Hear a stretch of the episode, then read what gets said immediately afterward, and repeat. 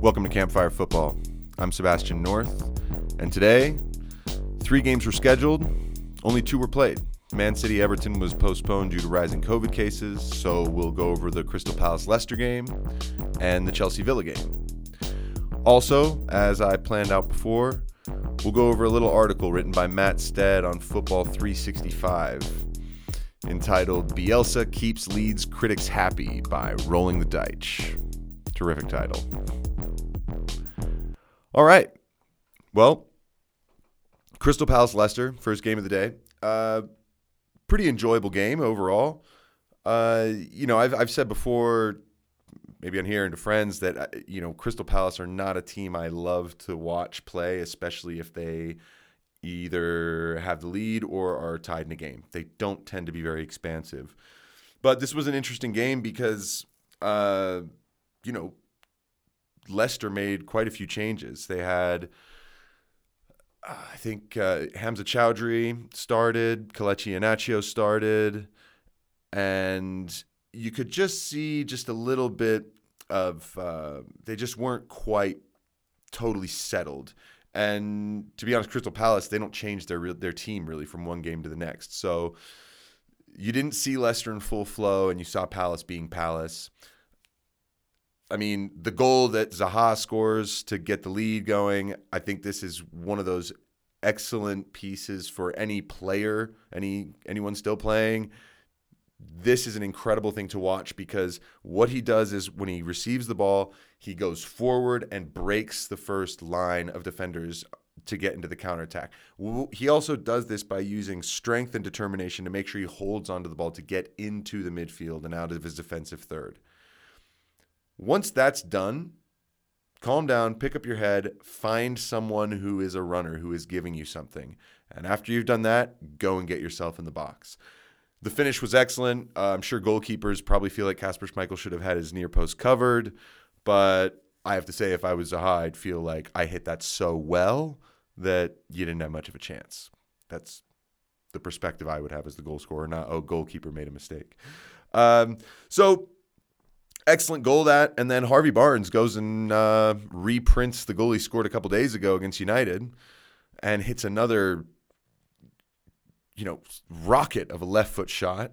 Uh, again, like I said, I love the way Harvey Barnes plays. He's so direct, really fun to watch. And um, quick note as well, Kelechi Iheanacho's penalty. Okay, again, for all young players out there or anybody, just if you if you are not someone who has been taking penalties and scoring goals, if you're in a drought or if you you know you really want to make sure that you take this chance because you don't get a whole lot of them. You know, it reminds me of Adam O'Lookman taking his penalty against Fulham a few weeks ago where he Panenka's it right into the goalie's breadbasket. It's like, do the simple thing. Find a corner, hit it firm, do it simple. If you are not a player who is taking consistent penalties to where the goalkeepers have video of you and they're, you know, and they know exactly what you plan on doing and what the percentages are, okay, then you maybe have to get clever. But Kelechi Iheanacho is not taking penalties on a consistent basis. So really the most simple thing would have been enough. And uh, just too bad. Either way, game ending in one one. Thought it was totally reasonable and fair. Uh, Chelsea Villa, that was a really good game. I thought the better of the two. It was really tense, um, mostly because Villa right now are feeling great. They're confident. Uh, they're very settled. They roll out the same team pretty much every single week, every single match. And they're playing with house, house money right now, Villa. I mean, you know, think about this. Before lockdown, this team was in big trouble of going down. They fixed their defensive issues, right? The coaching staff and everyone got together. They fixed the coaching issues. They fixed the defensive issues and then had a much better close to the season. They've started this one excellently. And you can only think that they're going to be one of those teams that is very comfortable in mid-table if, you know, if not, they're going to be slightly higher than that. So this made for an interesting game because Chelsea, I think, with their recent run, are far more nervous right now. And once again, like the Le- like Leicester, Chelsea made quite a few changes. We saw Rudiger and Christensen in the back. And since the start of the season um, to now, what we've seen is Chelsea getting more solid in defense, but without those two specifically. So this was an important opportunity for them to do well and show. And you could just, you could see the tension. You could see they were nervous. They didn't want to make mistakes. And um, overall, I think the whole game had a little bit of that to it. And it was, there was plenty of good quality. Chelsea's first goal was absolutely terrific. The key to this goal, you have to be positive and go forward. The way Zaha drove out of midfield and it got out of his defensive third and got into midfield and was able to then find someone to then run on for a ball. Chelsea's goal, up until they scored it, most of their attacks were fizzling out because they would maybe have a good combination, but someone would slow down, check back, and nothing was available. Here, every single play, every single player involved in the action turned, faced forward, and attacked. And you have a quick combination. If you keep the rhythm going, once you turn up the pace and the rhythm of your attack, you have to keep it going and get runners forward. That's how you're going to be difficult to mark, and that's how they scored their goal. The goal that Villa scored, very interesting, I, almost identical type of finish, uh, Anwar Al Ghazi to Louis, uh, Wilfred Zaha's. So thought that was I was going to say Louis Zaha. Um, Christensen and Grealish come together. Grealish beats Christensen to the ball, nicks it by him, but he has enough time to just run past Christensen. And in the super slow-mo, you could see him leave his foot out to make sure the contact happened so that he could get a foul. But the ref said play on. Both of them are on the deck. Grealish gets up because he's not hurt. And I hope that Andreas Christensen was actually really hurt, because if you're a central defender, you have to get back up and get into position as quickly as you can, no matter what's going on. So hopefully he was actually too injured to really feel like he could get up. But the destabilization right there was a clear reason why that ball ended up uh, in the back of the net. Chelsea weren't organized once the ball got switched. So really good game, honestly. A uh, few players I want to give a little shout out to um, in that game. Ben Chilwell, Ben Chilwell, two really excellent volleys, one blocked, one grazing the outside of the post. And uh, Jacob Ramsey from Villa. Villa boy came on within about thirty seconds, had a curler that I thought was in. I, I, it was almost as if it went through the net, found a hole in the net. Uh, so that was almost a huge moment for him. Would have been incredible. And that's all the games really for today. Um, The Man City-Everton thing does present a couple interesting pieces. There will be even more games in hand for Man City now. I think they're already one or two behind.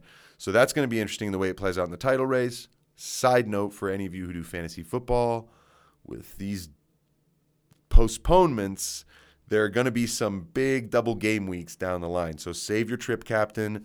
Save your free chip. I'm telling you, they're going to be useful at those points, all right? Okay, so I did say that I wanted to share a little article with you, a segment that I'll do again in the future plenty of times. This is on football three sixty-five dot com by Matt Stead. It is called Bielsa Keeps Leeds Critics Happy by Rolling the Deitch. And this is about the way that he played this weekend and the way he's been criticized recently. So basically, I think it's a little bit weird as football fans, as as even people, you know, like me at a small commentary level, all the way up to people who are in, um, you know, the studio at the highest levels of punditry. I think we all need to actually start really thinking about, do we, are we really doing a service by just reacting every single week? Um, some things that I want to mention from this article. First of all, the The opening quote is great. It's, "The narrative is absolutely insatiable. It bloody loves it." Meaning, these narratives that people put together, no matter what they are, the narrative fuels itself. And we just keep pouring gasoline on that fire. So again, I, I really recommend everyone read this. I'm not going to spend much time on it. Just a couple important things I noticed. For instance, you know, Paul Merson, apparently, was fuming after the defeat to Manchester United and insisted that everyone has caught on to the way Leeds play and wondered whether the squad would get fed up of playing the way they are playing. This is, they'd just beaten Newcastle five two, Leeds, all right? Then they go and play Man United and lose six two. The way Man U play, th- that is, and the way Leeds play, any kind of high-scoring result sounds possible from those two teams.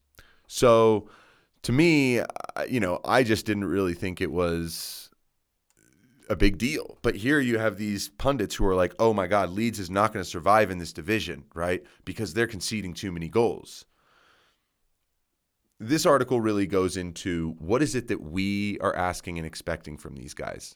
What are we expecting from these teams? Because from what it looks like, we're not getting anything.